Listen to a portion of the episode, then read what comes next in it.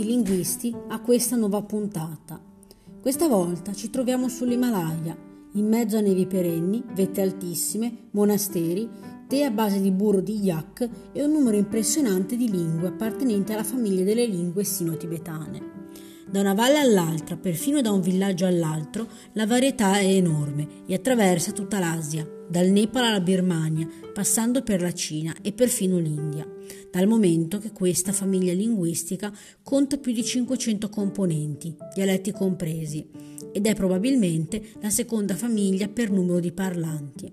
La prima è quella indoeuropea. Numeri enormi se si pensa che sono soltanto le lingue di cui si è trovato traccia.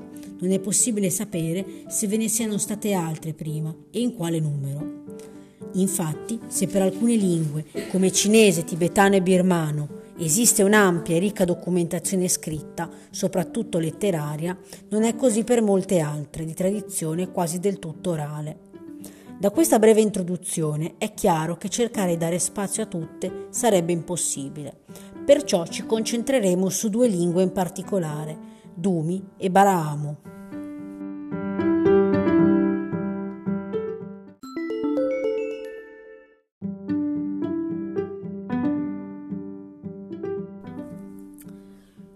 Ma come si può mettere ordine in questo apparentemente insensato calderone di lingue e dialetti? Nel corso del Novecento sono stati effettuati parecchi studi riguardanti la classificazione delle lingue e dei dialetti appartenenti a questa famiglia. Paul Benedict nel 1942, James Matisoff nel 1978, ma anche Robert Schaffer nel 1955 e George Van Driem, autore di due studi nel 1997 e nel 2001. Interessante in particolare l'approccio di Van Driem, che rifiuta, esattamente come già fece Schaffer, una divisione tra la lingua cinese e le altre. Suggerisce infatti che la posizione privilegiata di questa lingua non sia dovuta a criteri linguistici, ma piuttosto a criteri storico-culturali, data l'espansione e l'importanza della popolazione che la parla. Per questo chiama l'intera famiglia tibeto-birmana, a cui viene però in generale preferito il termine sino-tibetana. Ma perché così tante teorie e studi? Semplicemente perché manca una ricostruzione certa di una protolingua sino-tibetana, una ricostruzione cioè di una lingua originaria. In assenza di questa si va per ipotesi, sfruttando i dati e le conoscenze linguistiche che già si hanno. Naturalmente, poiché molte di esse sono già estinte o sull'oro dell'estinzione, il problema è ancora più serio. È il caso del Dumi, che, a seconda delle fonti, ha dai 3 agli 8 parlanti, tutti in età avanzata, mentre le generazioni più giovani parlano nepalese. Ed è ancora più drammatico pensando che la popolazione etnicamente Dumi si aggira sulle 7600 unità, secondo un censimento fatto nel 2011.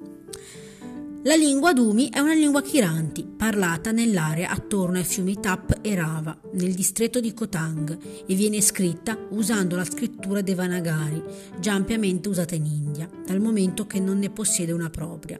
Ha anche alcuni dialetti, Brasmi, Karbari, Lamdiya, Makpa.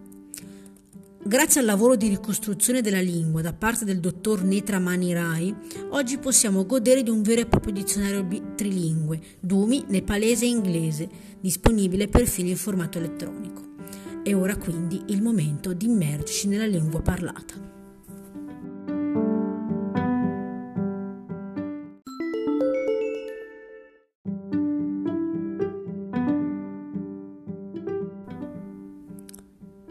Buseua. Buongiorno. Nam. Sole. Belem. Lolmutu. Luna. Ana. Io. Mama. Madre. Papa. Padre.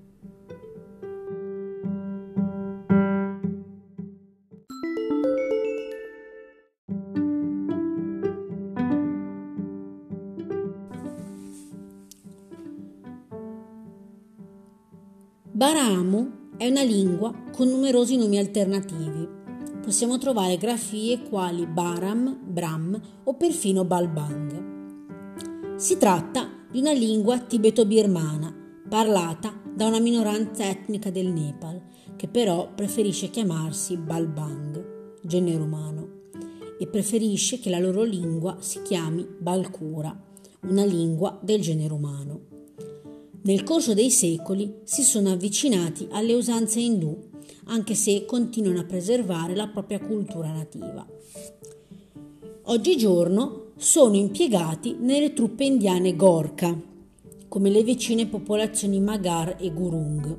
Si tratta di truppe indigene regolari dell'esercito indiano, originarie dell'esercito regolare britannico ai tempi in cui gli inglesi avevano il controllo dell'India. Oggigiorno fanno parte dell'esercito regolare indiano in quanto sono stati lasciati in eredità dagli inglesi stessi.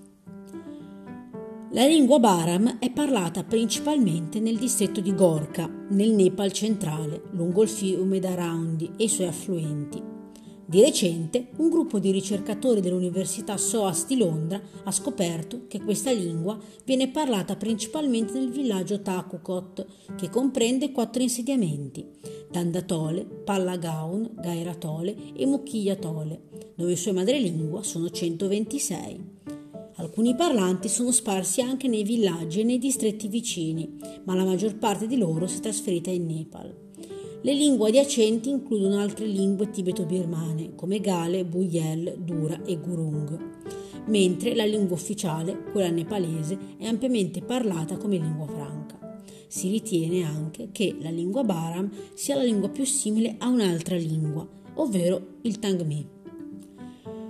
Così come abbiamo detto poco, poco fa riguardo al Dumi, anche, anche il Baram viene scritto con il Devanagari, e possediamo un dizionario con circa 2500 definizioni, compilato dal dottor Tej Ratna Kansakar e dai suoi collaboratori dell'Università Tribhuvan di Kirtipur in Nepal, stampato in circa 500 copie e pubblicato con il supporto dell'Università SOAS, che ha supportato anche le ricerche.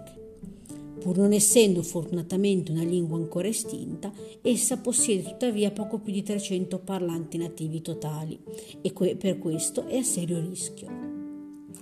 È ora il momento di immergerci nella lingua parlata.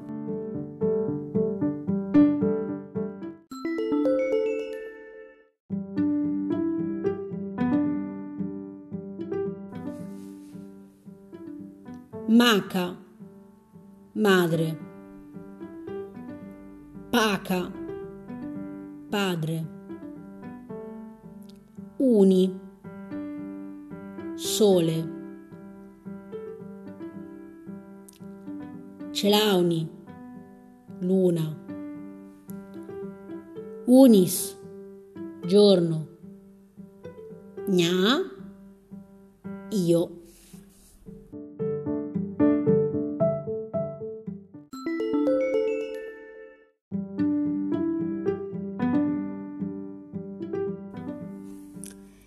Anche per questa settimana abbiamo finito. Speriamo che questa tappa del viaggio sia stata di vostro gradimento.